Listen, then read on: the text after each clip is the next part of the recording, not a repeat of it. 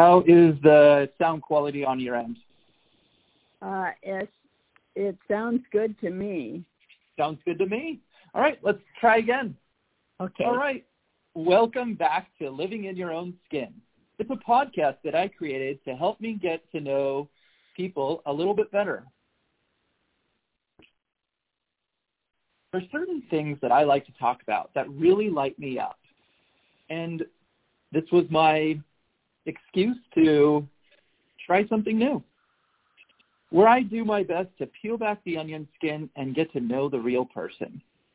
I have a famous name, so I had to get creative, and I came up with the real Ben Howard. Today, my guest is my Aunt Betty. She's an amazing person that I've learned a lot from over the years, and I wanted to share that with you. So uh, welcome back, Betty Howard. Thanks, Ben. It's great to connect with you. I know this is exciting. Um, we had a few technical issues, but you know uh, that's part of the learning process. I definitely want to get better at this. It's really fun. Uh, it really excites me. How are you feeling about the the process? Good. Good. Okay. Nice. Um. So where where did you uh, want to start today? Well, you had mentioned that uh, you had some questions that you'd gotten from other people about that you'd like to talk to me about, and then also just to finish up Jordan. Yeah. Yeah. Uh, let's start. Let's start there. Okay. Yeah. I did remember or thought about one other experience that uh, was very um, important for me. It was when, oh my goodness, when uh, America America went into Iraq to take um, that country, uh-huh. uh, and um, a lot of things coincided at the same time um, because my mission was concerned about some of our families that were there who had small children. Um, they wanted to, us to evacuate. Um, and that was very hard for me because I felt that was unnecessary for me. Um, and felt very secure among my Jordanian friends. But the mission was requiring that. At the very uh, same time, the SARS um, infection went all over, and people were uh, very concerned about that. And um, also, I got quite sick at that point and was coughing uncontrollably. And I just told the mission, if you require me to get on a plane, it's going to be abuse because um, I will be coughing uncontrollably, controllably, and you can imagine what the rest of the passengers are going to be thinking and feeling. And so they let me stay and not be evacuated at that time. And then at the same time, we had a huge um, snowstorm, which was um, very unusual. And just even to get to the airport was difficult. And another thing that came together was that I needed to renew my um, resident permit to even um, be able to stay there. Well, finally, I did get a bit better, and I was evacuated back here to Salem, and it was an extremely hard time.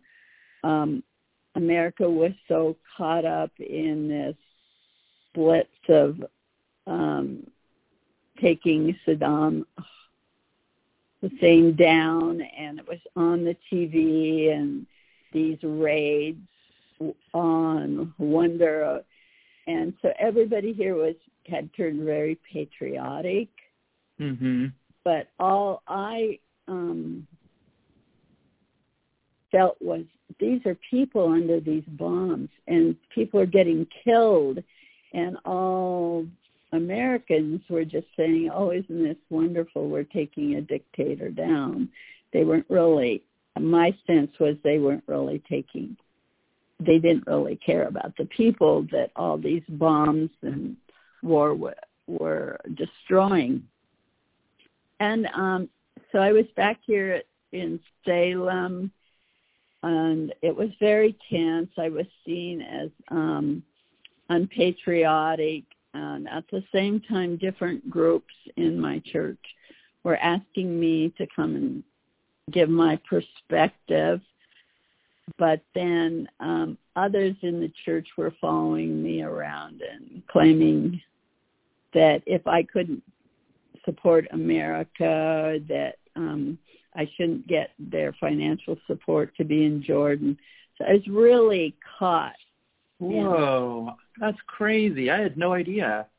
Oh yeah, it was probably other than in going in counseling, it was probably the most stressful time in my life because I was caught uh, and told again and again that if you can't be uh, support America and what America's doing in Iraq, um, then we should cut off your support. Well, eventually I was able, um, after much communication with the mission, to go back mm-hmm. Jordan. But then I was confronted with uh, renewing my resident permit. In my building, um, I had very close uh, friends who lived just below me in an apartment. And uh, a son-in-law of my friend um, was the top judge in the secret police in Jordan. Wow. So I thought, well, why not just go to the top and ask him to renew my permit, which he would very quickly be able to do.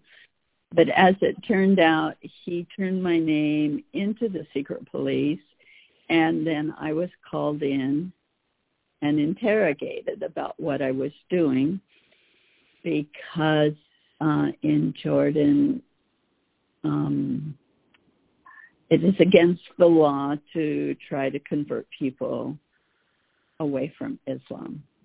Oh my gosh. So I um, went in. I had a great piece about it um, which was amazing. And so I had this hour-long interview, question after question, like, um, are you using money to get people to convert to Christianity? Um, how much do you make? Why are you here? I I don't remember all the questions now, but it was an hour long interview. And I would tell them, well, I make this much money. And they said, well, no, um, you're an American. You, you have to be making much more than that. And I said, no, that's how much you make. And then they said, well, are you giving money to people? I said, no. Uh, the only way I help the poor is to give money to my um, Alliance Jordanian Church family, and they distribute it. I never give money directly to anyone. And uh, wow, now I just don't remember. Um, but that was kind of like a loophole that it created, right?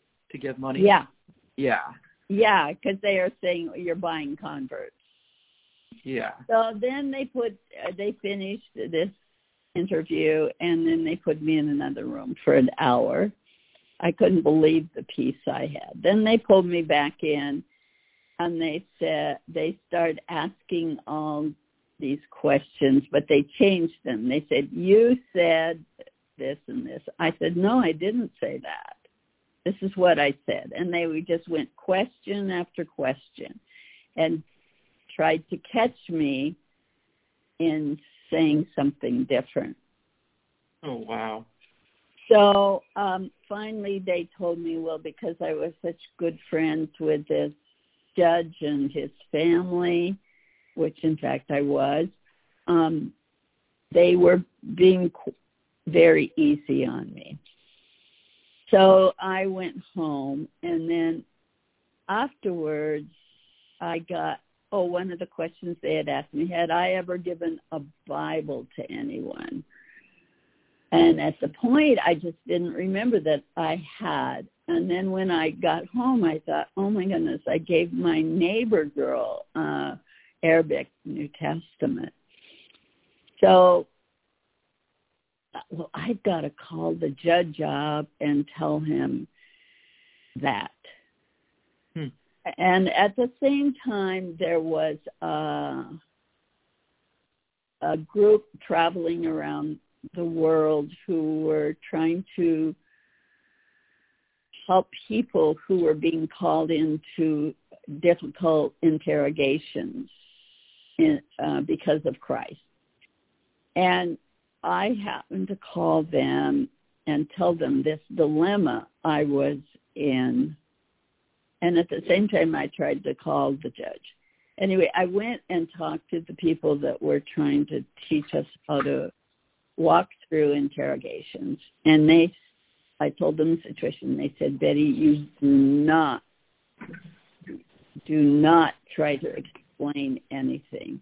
Because once you start explaining one thing, they will pull you into another and try to make you an informer against the other um, the church there in Jordan and against the missionaries.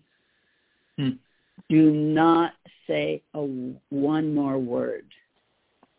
And so and I went home very very upset. Like I had not told the truth, but I couldn't correct it. And um and the judge called and I said, "Oh, I, it's okay. I think it, it's all clear." and I, mm-hmm. I go, and he accepted that. And then I was just caught for weeks, just feeling like a traitor um, to Christ, and yet bewildered at the peace I had because like it says in the Bible in Luke, you know, that when we're called in to the governing authorities to give account that the Holy Spirit will give us the words we should say. And I had certainly experienced that amazing peace during that mm-hmm. interrogation. But now I was thrown with my integrity. In a couple of weeks later, one of uh, my dis well my area director came and he began talking about this whole thing of what felt like half truths that we say and how we need to trust God that he will give us the truth.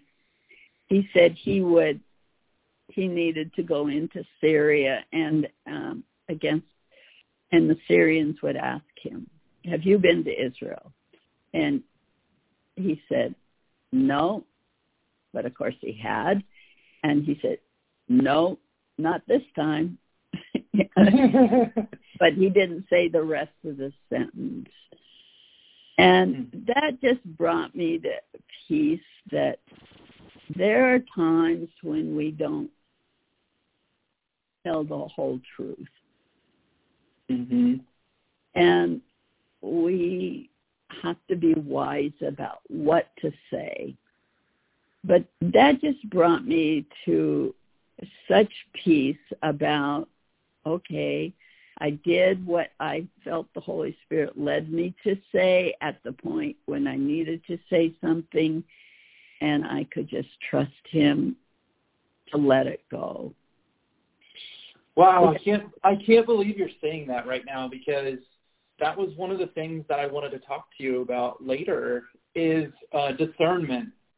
And when when to speak up in the moment, um, because it's really hard to talk like in the moment, be completely present, and have a filter and say the right thing. Oh, and this is what I have struggled with all my life because I tend to speak right what I'm thinking.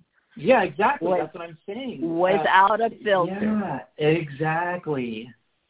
And um in that so situation, hard. I just felt like the Holy Spirit took over. Mhm. Because if I had then re, uh, talked to the judge, I would have exposed the church, all the other um, missionaries, the uh, secret police would feel like they had got an informer. They would use that on me um, against all that I was there for. So that was a special, a special blessing from God at that moment. But this is something that I continually, um, oh, need to work on because I just say whatever I'm thinking. Yeah, it's and hard. often it is not a good thing. Mm-hmm. And um just even these last couple of days, I've when I've been trying to sort out this whole thing about Black Lives Matter and all of this that with uh, one of the people doing some teaching here at the church, um, I've noticed in different situations that they will not I make a comment thinking they'll give a response and they don't give a, any response. They're just mm. silent. Yeah. And I feel like, oh Lord, that is what I, I don't have to give, I don't have to say everything I'm thinking. Mm-hmm. And um that is, boy, that is a, well, that's a really that's a really heated uh, topic that you're bringing up, and so you have to use a lot of delicacy, and especially with uh, you know the the book that you read, White Privilege. Yeah, and um, it's really at the top of your mind. Um, you're thinking about it all the time. Yeah, yeah. And, and this podcast I'm listening, trying to understand how we um, how we walk through this cultural moment when there's so much controversy, um, and what I should speak into and what I need to just be quiet and walk past. Uh, so what's the podcast? Oh, well, it's um, Breakpoint, uh, Charles Colson, um, and they talk a lot about this cultural moment and how for us as Christ followers, um, what we should be concerned about and what we should let go. Just uh, that we are, God created this in his image and that's very strong and that needs to be held on to the way he created us and not try to rearrange ourselves yeah. according to what the world is calling to. Uh, so that that's a really fascinating um, thing that you're talking about.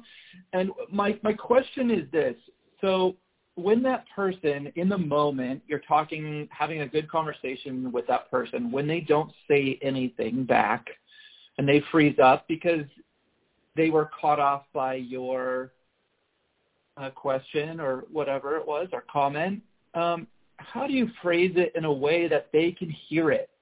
Because that well, is, I, because your intention is love and kindness always well, I know and that about. To, I I just want to I just want to hear their um their thoughts, but I don't think it's they're caught off guard about what to say. I think they have thought it through and know that isn't uh, an area they want to go to. That Right. it would not be helpful. Right. And so and my inclination is, well, you know, I've got to say what I think. Right. And uh, I don't. And I, I'm I'm trying to learn that I don't have to give an opinion about everything. Yeah. Well, that's good. Um, all right. So Charles Colson, Breakpoint. I'll look that up and I'll give it a listen. Yeah, yeah. Oh well, it's um, and of course he passed away. He started prison fellowship, and he was that one, that uh, top notch person in the Nixon administration. He ended up going to prison um, because of his that he felt he had not been honest, Hmm. and he confessed that he had not been honest and was sent to prison. And his experience then turned out to be uh, open his heart and mind to what people in prison were dealing with. And a, a book that really told his story was Born Again, and that's um, by Charles Colson. It's certainly worth reading. Okay. Nice. Uh, so let's get back to Jordan. Let's try to uh, uh, kind of explore um, your kind of end or finishing years after you were interrogated by the Jordanian police. Yeah. The secret police. right. yeah. Um, yeah. So, uh, what else did you learn in Jordan as a missionary that you want to share Um, with people? Um. That if that God's call in my life is what I need to follow. hmm And strategies and approaches may change, but primarily I need to really listen and sit quietly with the Lord and follow through on what He's called me to.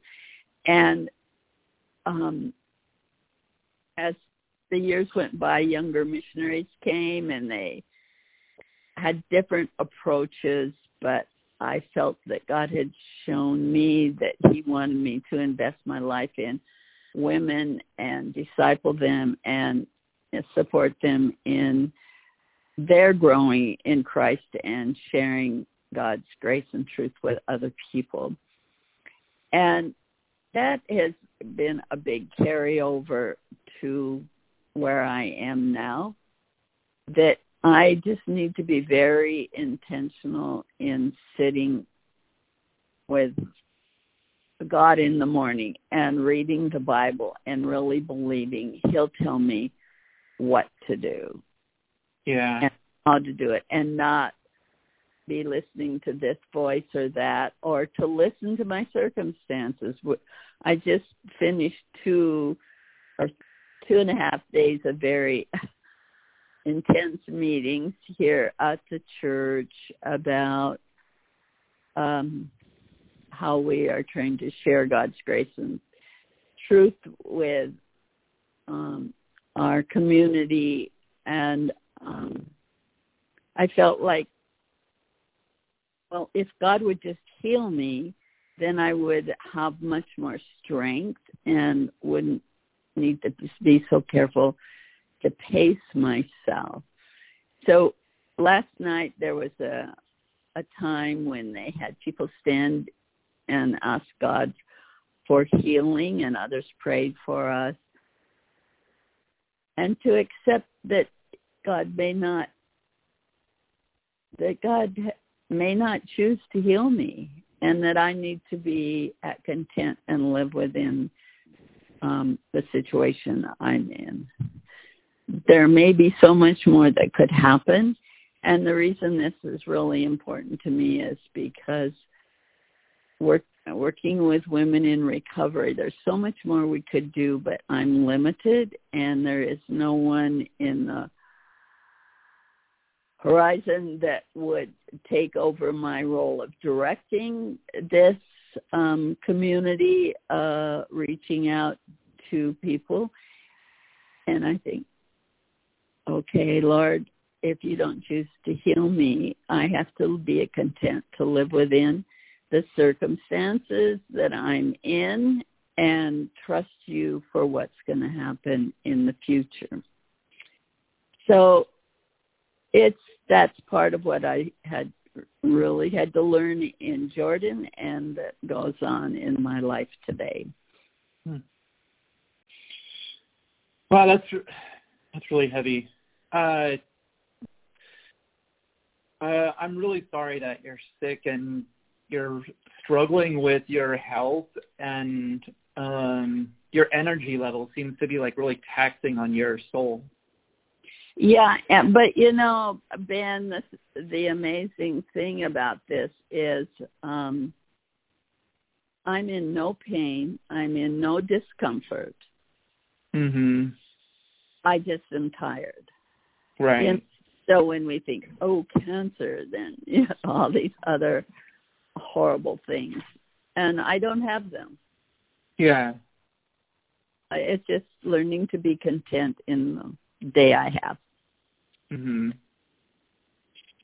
Um, and there's really no cure. You you've said no uh-uh. for leukemia. It, it's what it is. It's chronic. It will be. It will be what it is. Yesterday, I went to my uh cardiologist, and he said, "Oh, you're doing great. Your your heart's good. Everything's good." And this is a. And he said, you'll you'll last for years. It's just slow. yeah. He gave me a dog, which is just uh, very interesting because he's a Iranian Jew, there against the Arabs, but we've become good friends. That's good. we discussed that issue. I, I love that you know your uh, doctor's uh, religion that's one of the things I was well, bring later. Actually, you ask everyone, "Oh, what is your faith?" well, no, you know, he's like his name is Doctor Galilee. Give me a break. and so the first time I met him, I said, "Galilee, where are you from?" Well, I'm from Iran. Well, what is your religion? I went through all the ones I could think of, and he said, I'm Jewish. I said, oh, really? Well, I've got an Arab heart. What? oh, anyway, we had to have a little peacemaking uh talk there. Wow, that's funny. Only you, Betty. Um, oh, that's that's good. Um, well, uh, yeah, I think um, and then you came back to the states and you did the prison fellowship with the the women. We talked a little bit about that last time. Yeah. Um, I, on a side note, I had such a good time seeing your church a couple weeks ago. We went and visited you, uh, and you gave us a little tour. The coffee shop at your church is amazing.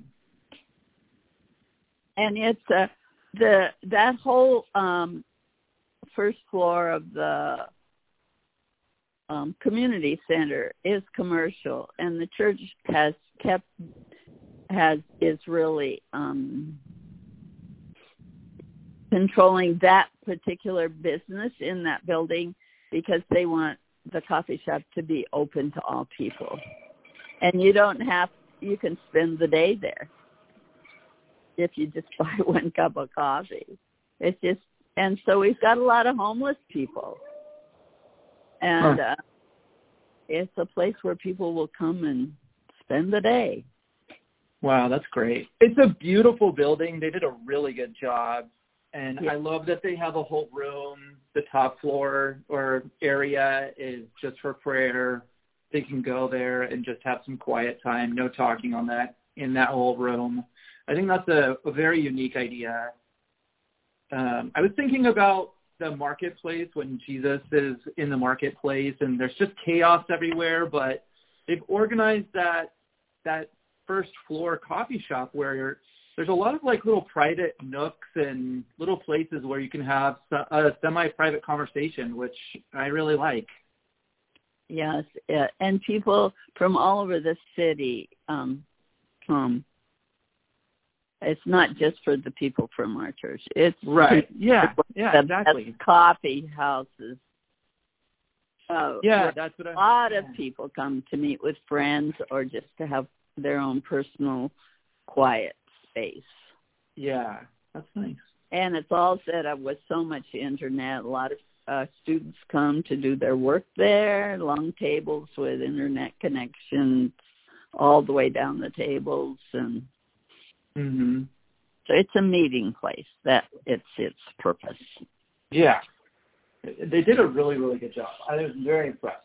I've seen lots of churches, but they all kind of seem like um a hospital uh, gift shop where it's just very plastic and there's no thought or intentionality in what they what the purpose of was you know yeah. so um they did a We've really got lots of sofas as well as long study desks and all kinds of little places.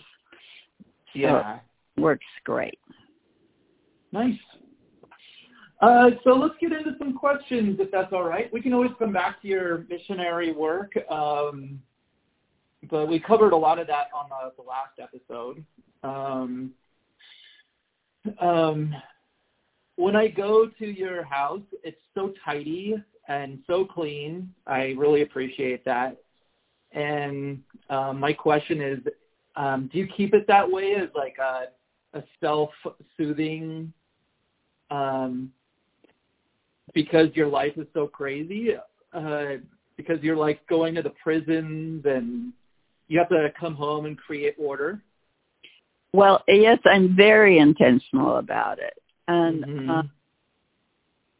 uh, uh, our dyslexia doctor way back when, Dr. Sandstrom, Yeah. uh, he just told me my brain is so scrambled that uh if my environment isn't orderly, it's just, it's just too hard for me. I I just have to have my surfaces clean. I have to have things put away. I'm very very intentional about that. yeah. Um, and I've noticed over the years that homes I feel comfortable in are homes where they are very intentional about having um, orderly environment. I mean, it doesn't have to be spotless or perfect, but just not a lot of chaos. Yeah. I definitely can relate. I do much better when I I think about my space and I I I am obsessed with cleaning and wiping everything down. I thought it was because of all of my years of being a chef where they taught us to clean as we work, work as we clean and you know, if there you never just stood around. You were always doing something. Um, Yeah.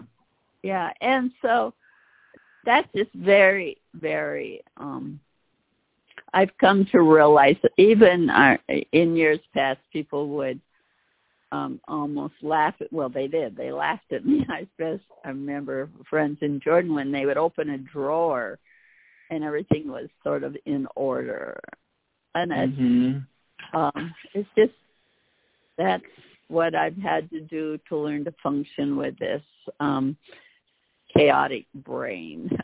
this this Yeah. brain. Um, I I was uh, diagnosed with ADHD, and uh, I think it, it's like having dyslexia and ADHD. It's What like crippling. Yeah. And so you have so you have to learn uh you have to learn systems. yeah, exactly. Yeah, Yeah. and I'm really good at systems. I really enjoy that process of creating the system and then working the system. um, I've I've learned to enjoy it and lean into it. So, and um, I do. I and even last time uh, when we talked, we talked about uh, cr- creativity, and yeah, and that it's all part of the gift God's given us to cope with a scrambled brain. Uh-huh. Huh. Cool. Um, all right. So um, my sister Kristen, she said, I don't know if I want to start out with hers. She she likes to dive into the deep end. Okay. Let's start, let's start with a with an easy one. Um, this is from Judy. Uh, what was the big surprise living in the Middle East? Oh. It could be anything. It could be quick. Any surprises? That's a um, maybe I would just say what a gift it was to me. Um, I felt accepted and loved and included and um yeah, you found your family. Yeah, you found Yeah, yeah, that that just it was amazing. They really accepted you. Um, yeah. And yeah. and I felt valued and wanted Mm. Yeah. Um, and this is from Judy S. Uh, why did you choose the Middle East? Oh, well, there was probably a couple of things. Um, when I was at Wheaton, I got to know another missionary, Colleen, who was headed in that direction. But I knew that God had called me to be a missionary uh, and to make disciples of, of women, and um, so I knew it wasn't just enough that she was going there, but that I had to have an assurance that this was God's will for me. So I it just came as I prayed that I felt God really spoke to me about going to the Middle East. So it was really Colleen that planted the seed, and yeah, it just you just kind of followed your heart. Yeah, well, yeah, and I was trying to follow God's will for me. Do you still keep in touch with Colleen? Uh, no, uh-uh. we're um, we've moved on. Yeah.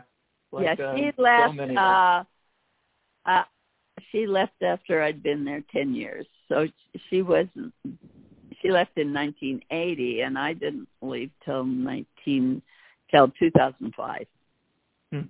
Wow, 25 years later. Yeah. wow. I can I still am like shocked at how long you were there. Um, okay, so uh, what did you love and what did you do for fun in the Middle East? Well, I would say my hobby was becoming as Jordanian as possible. Mm-hmm. Um,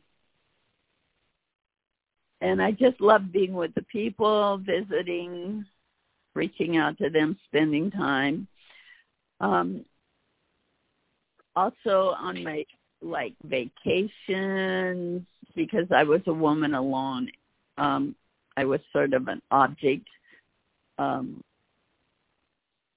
uh, especially towards men looking for women and uh so I would go like some vacations I would go over to Cyprus hmm.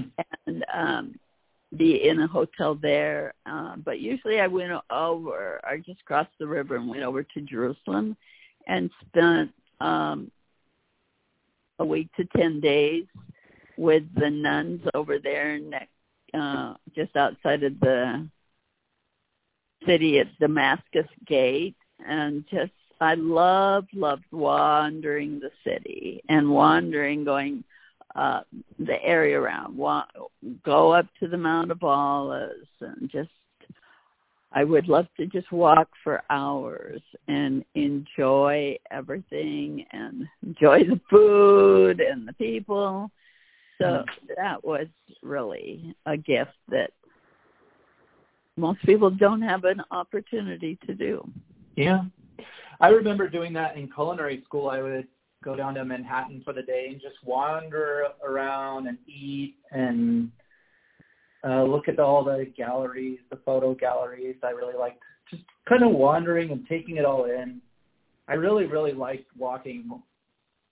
And the thing is that was so fascinating uh, to me is that I could I would always stay in the Arab side of Jerusalem, and then I would walk over to the Jewish side, mm-hmm. and um, just talk to the people and go in their shops, and they're just a completely different way of life. Yeah. So that was, and just things like Passover when you couldn't get any bread that had yeast in it and the Jews would be um the Jewish side they would be serving like pizza without yeast. It's called matzah. Mhm. And just trying all these different experiences over the years was just oh, that's fun. very very special. Uh, that leads me into one a question from Angela. Um, she says, "What is the most unexpected food combination that was actually good?" Oh, okay. I could tell you that. Um, menaish. It's Okay. a flat. It's like an Arab um, pita, what we'd call pita, and it's cut. And then they before it's baked, it's covered with oil, and then this uh, za'atar. It's a combination of oregano and sen- sesame seed, and it's just covered with that piece of bread, and then it's baked. And the first times I had it, I thought, "Oh, this is horrible," but now, wow, I just love it. It's How did how did oven. I, I thought it was pronounced Batar. Um, I've been pronouncing it Uh, wrong. Well, it, it, you know, everybody's got their own. It's in Arabic. Oh, I I love that spice. I haven't had it in a long time. And then, um, what was the food that you missed most from Jordan? Oh my goodness. Um, the grape leaves. Oh, like the stuffed Yeah, and-? Yeah, and in Jordan, they're real thin. Like the, and the the fattest ones would be like your ring finger, and, Oh. and not like the Greek, which uh, dolma, which are big fat things. yeah. Ours are very thin, and um, sit down and eat twelve or fifteen of those just in a meal. Ooh. Oh, so that I, I have a fun uh, question about that. My Jordanian friend here, uh, she, uh, Irene, she was making those, and she used turmeric in them. Uh huh. Did, did, do you remember the turmeric? No. Oh. Yeah. So she's um and uh so she's added her. It, it's like hummus. Uh-huh. A good good hummus in Jordan is very creamy, and just um chickpeas, garlic, and lemon. Um, none of these fancy add add-ons that American like. And right. uh, of course. you yeah, know, it's very like- basic. it's like Chinese food or anything. We've Americanized it, not Yeah. pure stuff. Do you ever make hummus now? No, no, I'm no cook. But um, uh, my friend Suha told Dick how to make it real creamy, oh. and that's uh when you're putting it in the blender, just the last um minute or seconds, add a two or three ice cubes, and that oh, would cream it right out. Wow. That's Where good tip. like a little more chunky. Hmm. So Well, thanks to Angela for asking all the food questions. I am fascinated by food, but um, uh, Angela just takes it to the, the next level. She made this pistachio cake that was to die for. I'm still Yeah. thinking about it. I can taste I it right now. your story to miss that party because you had snow and all we had was sun. I know. Yeah, we had six inches of snow. It was crazy. yeah. Um, all right, good question. Um, so uh, Meredith wants to know um, if you could give yourself any advice um, on your way to Jordan, what would it be? So it would be like, you know, talking to yourself and giving yourself advice on your way to Jordan for the first time. Oh wow, it's a good question. We're talking, oh, like 60 years ago, no, 50 years ago. Um, just relax and enjoy it. Yeah. Enjoy the differences. Um, it, when we arrived in 70, it was just before Nasser died and oh, there was a huge upheavals in the country and the whole Middle East. And mm-hmm before um before we went, uh the PLO had um hijacked planes and they landed in Jordan. As I think about that, that is just crazy. I know. Because when we uh it was just the week before that we arrived and um planes had been hijacked and I didn't wow. even think about it. I thought, yeah. Oh, exciting. Wouldn't that be great if you got hijacked? And I mean, I was just, you know, you were talking last time about Mike Works. I love it. I I just don't think fear. I know. Well, and to be young again.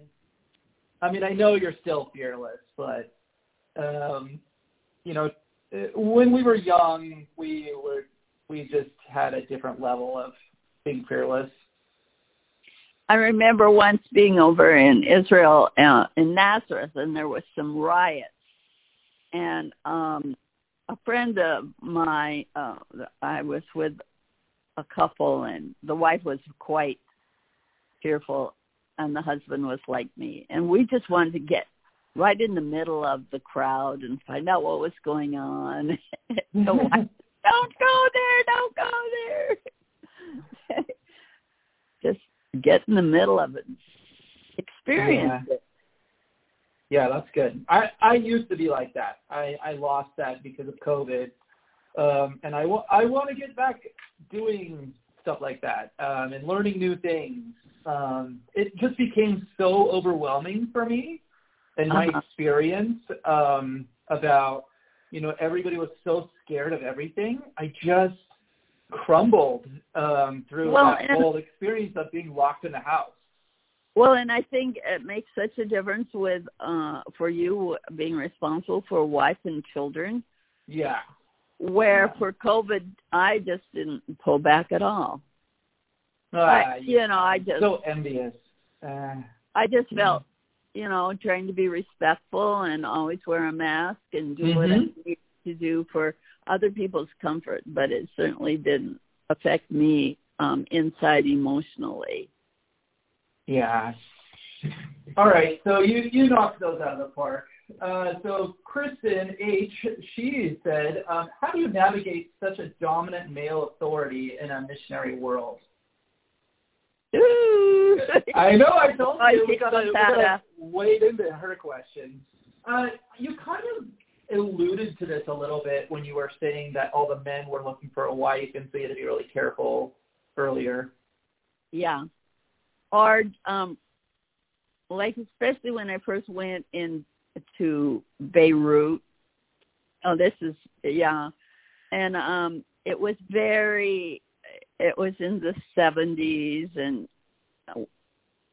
short short short dresses women were wearing it was like wear a little longer so you can't see your panties anyway mm-hmm.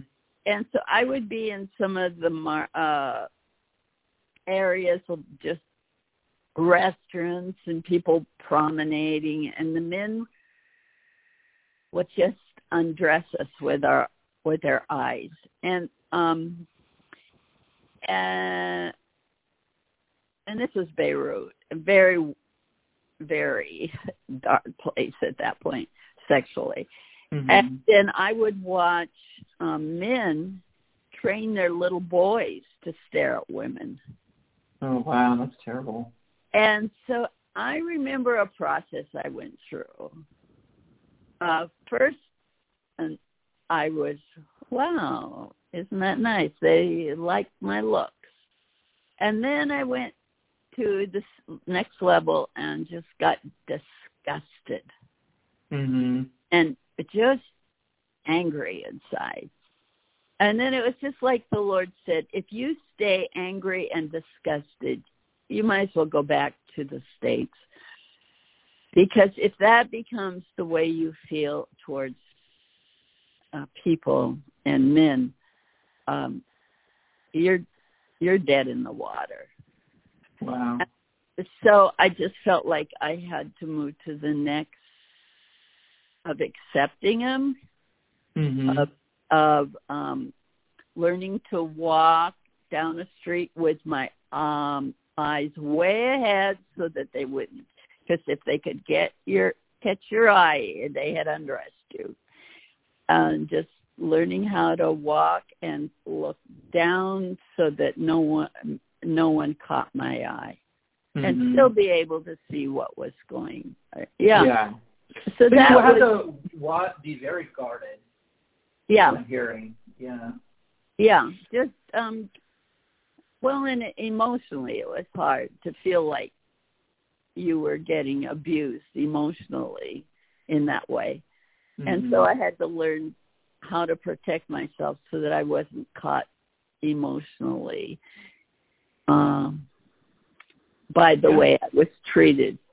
But then there's yeah. also just accepting uh, in situations like among my Jordanian uh, friends where I uh, you learn what men will respect you and don't respect you, and you just learn where you're you feel comfortable and with yeah. what families you feel comfortable. Yeah. And I mean, speaking, with, speaking up in the moment um, and telling them, you know, that you're not feeling comfortable. Pardon? Oh, I don't know where I was going with that.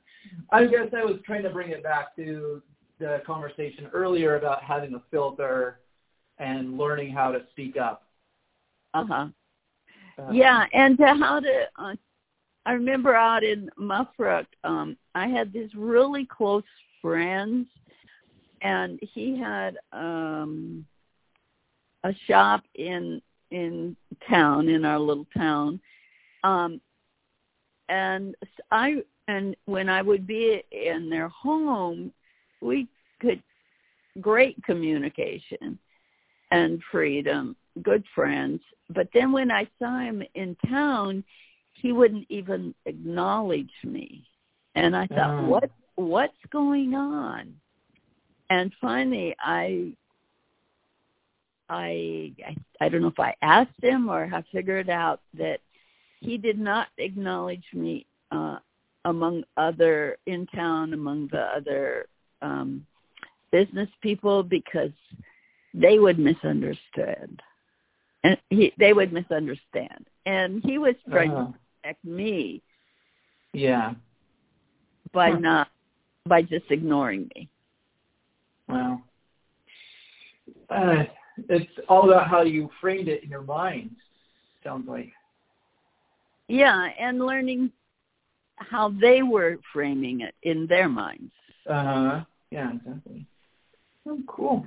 Uh, okay, so how do you see your role of um, the missionaries actually um, helping and sometimes even damaging um, the culture Ooh. Like, for example, you know, like when missionaries go and they try to um, take their Western ways and tell them that they have to live a certain way to be a Christian.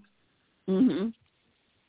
I I would say that my role is to find out and live within where they are right now and if they want to make a change, that's not my my place.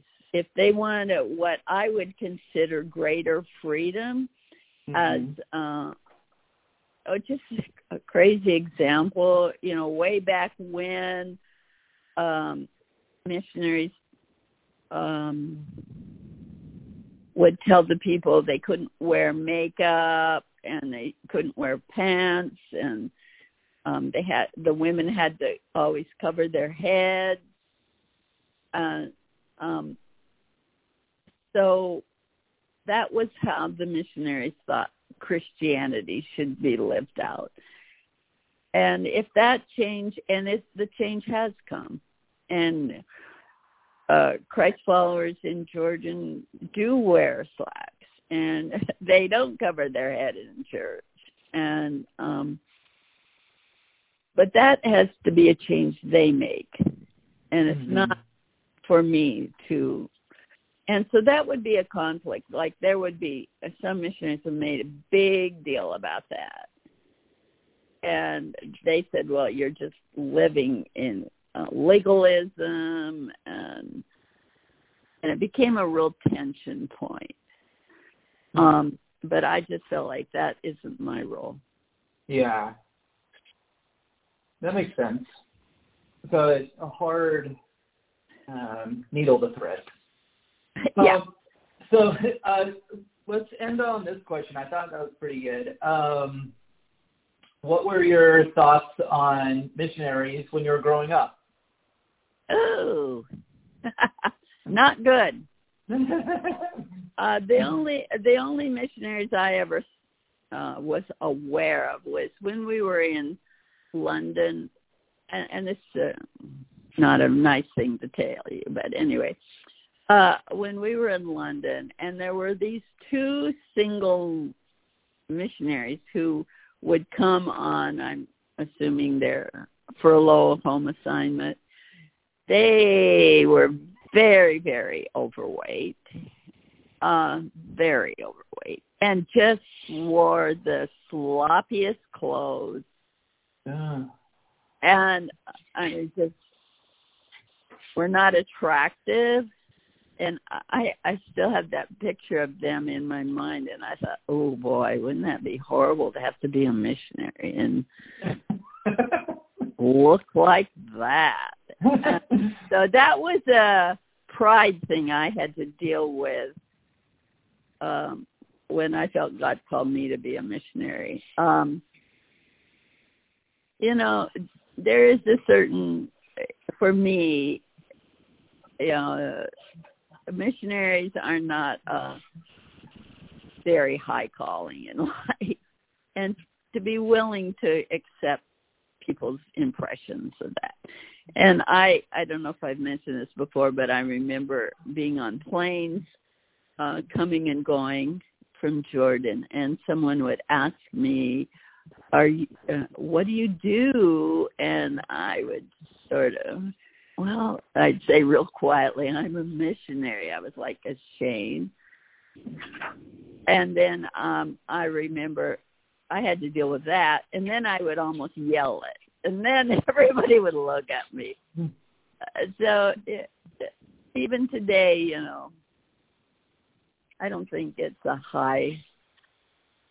Uh, people don't think highly of it, and accepting that this is God's call in my life and to humble myself and be be happy about it.